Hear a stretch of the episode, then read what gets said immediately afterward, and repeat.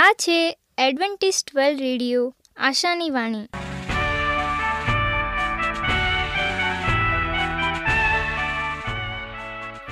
હું ગામિત સ્નેહા, અમારા આજના પ્રસારમાં તમારો હાર્દિક સ્વાગત કરું છું.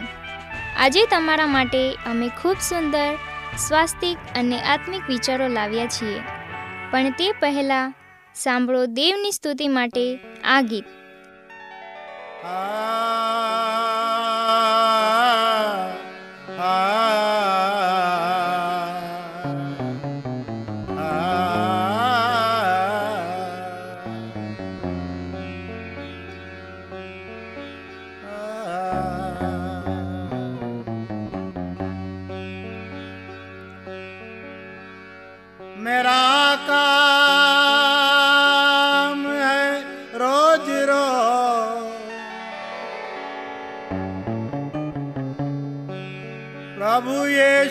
का नाम लेना। और प्रभु यीशु का काम है के गिरते को थाम लेना।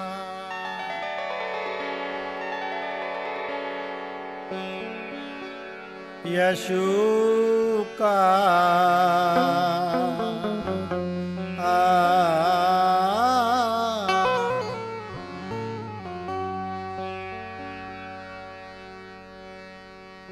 यशु का नाम बड़ा सुखदाई। यशु का नाम बड़ा सुखदाई। नाम बड़ा सुखदाई।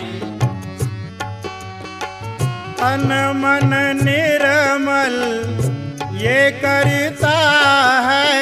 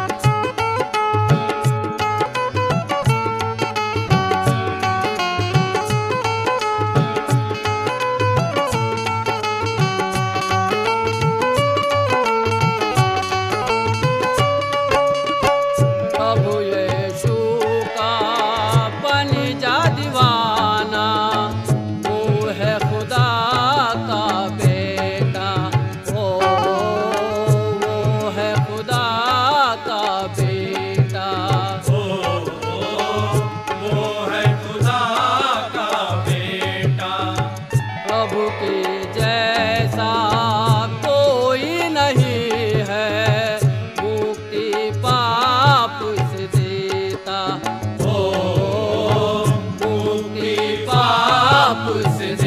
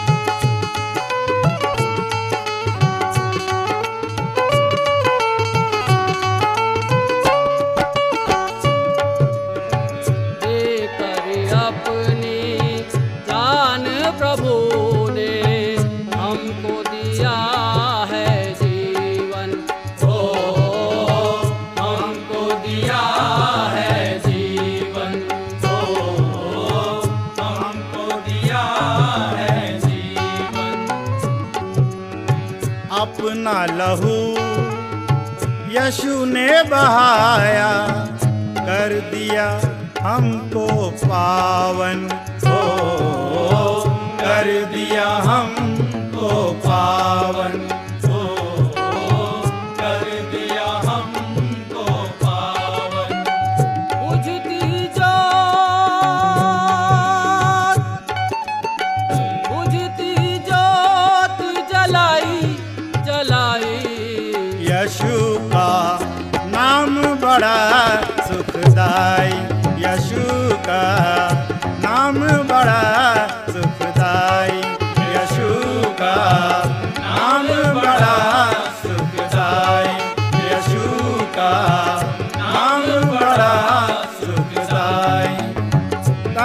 मन निर्मल ये करता है तन मन निर्मल ये करता है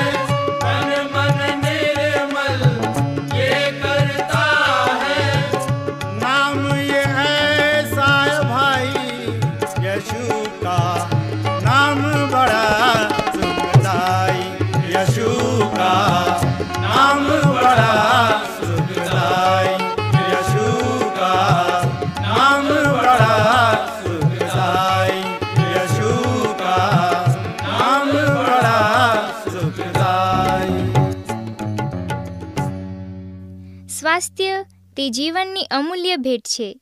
તેને જાળવી રાખવા માટે આપણને શું કરવું? અને એના માટે આજે સ્વાસ્થ્યને લાગતા શબ્દો સાંભળીએ. પેશાબ ઓછો થતો હોય કે બંધ થતો હોય? તો તાજી સાસમાં ગોળ નાખીને પીવાથી પેશાબની અટકાયત મટે છે. અડધા તોલા લીંબુના બીજનું ચૂર્ણ કરી પાણી સાથે પીવાથી તરત પેશાબ છૂટે છે.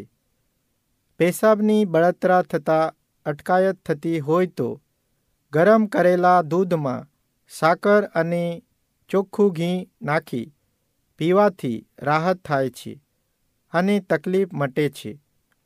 ચોખ્ખાના ધોવાણમાં સાકર તથા ચપટી સુરોખાર મેળવી પીવાથી પેશાબ થતો હોય તો વધે છે. કોઈ પણ કારણસર પેશાબ અટકતો હોય તો તે મટે છે. પેશાબ અટકી અટકીને થતો વધુ થવો જ અને બળતરા સાથે થવો વગેરેમાં તલ ખાવાથી ફાયદો થાય છે. કેળનું ચાર પાંચ તોલા પાણી ગરમ કરેલા ઘીમાં નાખીને પીવાથી બંધાયેલો પેશાબ તરત જ છૂટી જાય છે. વારંવાર પેશાબ કરવા જવું પડતું હોય તો અજમો અને તલ ભેગા કરીને ખૂબ ચાવીને સવાર સાંજ ખાવાથી આરામ મળે છે. મેથી ત્રણ ભાગ, સૂટ એક ભાગ તથા અજમો એક ભાગનું ચૂર્ણ બનાવી, મધ કે પાણીમાં દિવસમાં સવાર સાંજ બે વાર લેવાથી બહુમૂત્ર રોગ મટે છે. આજે આપણે જે સાંભળી રહ્યા છે કે પેશાબની તકલીફ આજે આપણને આપણા શરીરમાં થાય છે. આજે આપણા આ રોજિંદા વહ- વ્યવહારમાં આપણને જ્યારે લાંબા પ્રવાસમાં કે મુસાફરીમાં આપણે હોઈએ છીએ, ત્યારે આવી તકલીફોનો સામનો આપણને કરવા પડે છે કે ક્યારે અમારી મુસાફરી કે પ્રવાસ એ પૂરો થાય અને અમે આ જે તકલીફનો સામનો કરી રહ્યા છીએ એમાંથી અમે મુક્ત થઈએ. અને આપણે જે સાંભળી ગયા કે ઘરેલું ઉપચાર, કે આયુર્વેદિક જે કુદરતી ઉપચાર છે, કે એવા કરવાથી આપણે આવા તકલીફથી આપણે, એમાં આપણે રાહત અનુભવીએ છીએ. જો તમારે અમારા સ્વાસ્થ્ય અને બાઇબલ પાઠો મેળવવા હોય, તો પોસ્ટકાર્ડના ટપાલ દ્વારા અમારો સંપર્ક કરો. મોબાઈલ નંબર છે આઠ આઠ ચાર નવ આઠ પાંચ આઠ એક નવ બે. અમારું સરનામું છે એડવેન્ટિસ્ટ વર્લ્ડ રેડિયો, આશાની વાણી, પોસ્ટ બોક્સ નંબર એક ચાર ચાર છ market yard Pune, Maharashtra, India. આજે આપણે દેવનું વચન પાસ્ટર રાજુભાઈ ગાવિત એમના થકી સાંભળીશું. આસુરનો પરાજય હું રાજુ ગાવિત આજનો ગુજરાતી ભાષામાં દેવનું પવિત્ર વચન તમારા સુધી પહોંચાડનાર અને આજનું વચન સાંભળનાર દરેક ભાઈ બહેનો નાના મોટા બાળકો, વડીલો, હું સર્વનો ઈસુ ખ્રિસ્તના નામમાં આવકાર કરું છું. આજે આપણે દેવના વચનમાંથી શીખીએ કે આસુરનો પરાભવ કેવી રીતે થયો હતો અને શા માટે તેનો પરાભવ કરવામાં આવ્યો હતો? આજે આપણે દેવના વચનમાંથી વાંચીએ યશયા સાડત્રીસ અને સોળ કલમ. ત્યાં લખે છે કે, હે કરુબો પર બિરાજમાન સૈન્યના દેવ યહોવા ઇઝરાયેલના દેવ પૃથ્વીના સર્વ રાજ્યનો તું એકલો જ દેવ છે. તે આકાશ તથા પૃથ્વી ઉત્પન્ન કર્યા છે. વાલા મિત્રો, દેવ આપણને જણાવે છે કે આ પૃથ્વી પર આપણને દેવ ઘડનાર, બનાવનાર અને પૃથ્વીના રાજ્યની અંદર તે એકલો જ દેવ છે. અને તે કરૂપો પર બિરાજમાન કરનાર છે. તે આ પૃથ્વીનો રાજા છે. તે સૈન્યનો દેવ યહોવા છે. આ પૃથ્વી પર જેટલા સૈન્યો ઉત્પન્ન થયા છે, જેટલા સૈન્યનું નામ આપણે જાણીએ છીએ, જેટલા સૈન્યનું નામ આપણે સાંભળીએ છીએ એટલા દરેક એક સૈન્ય, દરેક એક વ્યક્તિઓ તેમનો કરતા પરમેશ્વર ઇઝરાયલનો દેવ અને પૃથ્વીના સર્વ રાજ્યનો તો એકલો જ દેવ છે. તે એકલો દેવ હોવા છતાં તેણે તેની પોતાની એક ભૂમિકા આ પૃથ્વી પર ભજવી છે. અને વહાલા મિત્રો, તે આપણને શીખવાડે છે કે આ પૃથ્વી પર આપણે દેવના વચનમાંથી આજે શીખી રહ્યા છે કે આકાશ પૃથ્વી ઉત્પન્ન કરનાર દેવ તું છે અને તે આસુરનો પરાભવ કેવી રીતે કર્યો તે આપણે જણાર છે. તે પહેલાં આપણે બે શબ્દ સાંભળીએ કે એક પ્રભાવી માણસ તેના બે પુત્રો સાથે ઉઘાડા પગે ચાલે છે અને બીજું અન્ય પરિવાર તેમના બધો સમાન બળદ વડે ચાલતા એક બળદ ગાડા પર તે ચડાવી દે છે અને એક માણસ બળદને આગળ ધરીને લઈ જાય છે. જ્યારે તેના પર બે મહિલાઓ બળદ ગાડા પર બેસે છે. અમુક નસીબદાર લોકો પાસે બળદગાડો નથી. માટે તેઓ તેમનો સામાન પોતાના ખભા પર ઉસકીને લઈ જાય છે.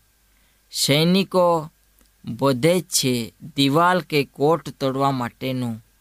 બેટરિંગ રેમનું યંત્રો શહેરના દરવાજા પર હુમલો કરે છે અને યંત્ર પર બેઠેલો વ્યક્તિ કોટનું રક્ષણ કરતા સૈનિકો પર બાણ વર્ષા કરી દે છે. આવા આવે છે. ભીષણ નરસંહાર સર્વોચ્ચ શાસન છે. અને ઝડપથી આપણે આગળ વધીએ કે એક રાજા ધીરે ધીરે તેમના સિંહાસન પર બેસી જાય છે, જેમાં તેમણે યુદ્ધમાં લૂંટ તથા બંદીવાનો પ્રાપ્ત કર્યા છે. કેટલાક બંદીવાનો તેમના હાથો ઊંચા કરીને દયાની ભીખ તે માગે છે અને એવી રીતે અન્ય ઘૂંટણૈયા પડી ગયા છે. રાજા સાથેના આ દ્રશ્યનું વર્ણન આ શબ્દમાં શરૂ થાય છે કે સાન્હેરીબ વિશ્વનો રાજા, અસુરનો રાજા અને આવી અભિવ્યક્તિઓ સામે આગળ વધતા અને તેમનું મેળું રાજાસન પર તેઓ બેસીને લાકીસ શહેરની લૂંટની સમીક્ષા તે કરતા હોય છે.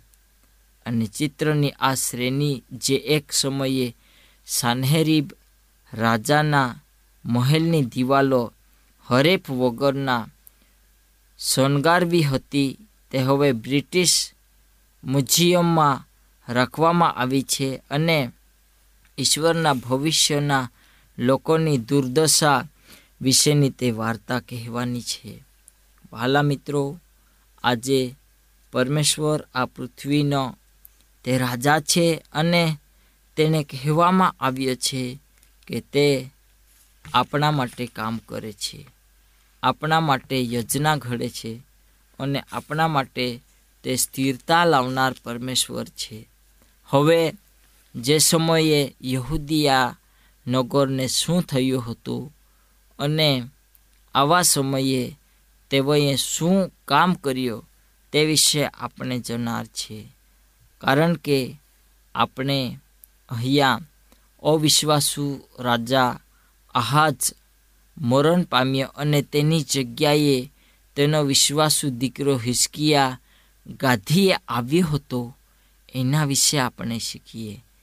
હિસ્કિયા જે સમયે રાજાને એક વારસમાં સંપૂર્ણ સ્વતંત્રતા તે ગુમાવી ચૂકેલું એક તેમને રાજ્ય મળ્યું હતું અને સિરિયા અને ઉત્તર ઇઝરાયલના જોડાણ સામે ઓસુર રાજાની સહાયો ખરીદ્યા પછી યહુદાએ ત્યાં ઓસુરને ખંડણીના સ્વરૂપમાં એક સંરક્ષણના નાણાં ચૂકવવાની ફરજ પાડવામાં આવી હતી.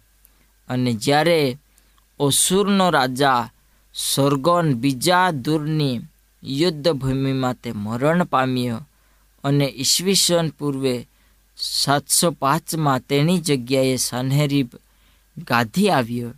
ત્યારે આસુર રાજ્ય નબળું પડી ગયું હતું અને બાબિલ આધારિત લખાણો તથા આસુરી પુરાવાઓને તે આધારે જાણ થાય છે કે હિસ્કિયા રાજાએ આ તોક ઝડપી અને બળવો પકાર્યો અને તેમના ક્ષેત્રના નાના નાના દેશોમાં અસુર વિરોધી બોળાવવાના મુખ્ય નેતા તરીકે તે આક્રમક પગલાં લેવા માંડ્યા અને તેઓને જેમ દિશા લાગે, માર્ગ મળે તે પ્રમાણે તેઓ ચાલતા હતા. અને એવી રીતે સદભાગ્યે આપણે અહીંયા એ બાબત જોયા કે ઓસુર વિરોધી બોળાવાના મુખ્ય નેતા તરીકે આક્રમક લેવા માટે તેઓએ તેમના પગલાં માંડ્યા હતા. સદભાગ્યે હિસ્કિયા રાજાએ ઓસુર રાજ્યની શક્તિનો ઓછો અંદાજ લઈ લીધો અને ઈસવીસન પૂર્વે સાતસો એકમાં જ્યારે તેના સામ્રાજ્યના બીજા રાજ્યને તાબે કર્યા ત્યારે તેણે સિરિયા ફિલિસ્તીની સામે વિનાશક બળથી હુમલો કર્યો અને યહૂદિયાને તોડી પાડ્યો. વહાલા મિત્રો, આપણને હિસ્કિયા રાજાએ ઓસુર રાજ્ય સાથે જે મુકાબલો કરવાની કેવી રીતે તૈયારી કરી હતી, જ્યારે હિસ્કિયા રાજાએ જોયું કે સાન્હેરીબનો ઈરાદો યરુસલેમ શહેર પર હુમલો કરવાનો છે ત્યારે તેણે અસુરની સાથે મુકાબલો કરવા માટે વ્યાપક તૈયારીઓ કરી. તેણે કિલ્લાઓને મજબૂત કર્યા. લશ્કરને વધારે વ્યવસ્થિત તેઓએ કર્યો. તેમજ યરુસલેમ શહેરની પાણી પુરવઠાની સલામતી તેણે વધારી નાખી હતી. જુઓ, બીજો રાજા વીસમો અધ્યાય અને વીસ કલમ બીજો કાળ વૃત્તાંત તેનો આપણે બત્રીસમો અધ્યાય અને ત્રીસ કલમ, જેમાં ત્યાં નોંધ કરવામાં આવેલી છે કે શિલમ જળ ટનલ છે, જ્યાં એક શિલાલેખ દ્વારા કહેવામાં આવ્યું હતું કે તે કેવી રીતે બાંધવામાં આવી, જે લગભગ સંભવિત ઘેરોની સામેની તૈયારી રૂપ હતું અને તેની તવારીખ છે. લશ્કર અને સંગઠનાત્મક આગેવાની જેટલી જ મહત્વપૂર્ણ હિસ્કિયાએ આત્મિક આગેવાની પણ પૂર્ણ કરી નાખી કારણ કે તેણે આ ભયાનક સમયે પણ પોતાના લોકોનું એક નબોળ વધારવાની કોશિશ કરી. વહાલા મિત્રો, યહૂદીયાના રાજાએ દુશ્મનનો પ્રતિપાર કરવાની જે તૈયારી કરી હતી અને તેઓએ જે સેનાઓને પૂર્ણ કરવાનો પોતાનો ભાગ ભજવવાનો નિર્ણય કર્યો ને તેઓને હિંમતવાન બનાવવા માટે ઉત્તેજન આપ્યો, પૂરો પાડ્યો અને હિસ્કિયા રાજા ઈશ્વર પર આટલો બધો ભરોસો રાખતો હતો, તો તેણે શા માટે પોતાની રીતે આટલા બધા પ્રયત્નો કર્યા? શું તેના કાર્ય વડે તેનો વિશ્વાસ ન કરી શકાય? ના, પરંતુ જે ઈશ્વરની સાથે સહયોગ કરતા જે ઈશ્વર સામર્થ્ય પૂરું પાડે છે, તે જ ખરેખર અસરકારક હોઈ શકે છે. વહાલા મિત્રો, આજે આપણે દેવના વચનમાંથી જે શીખવા જઈ રહ્યા છે, તે બાબત આ છે.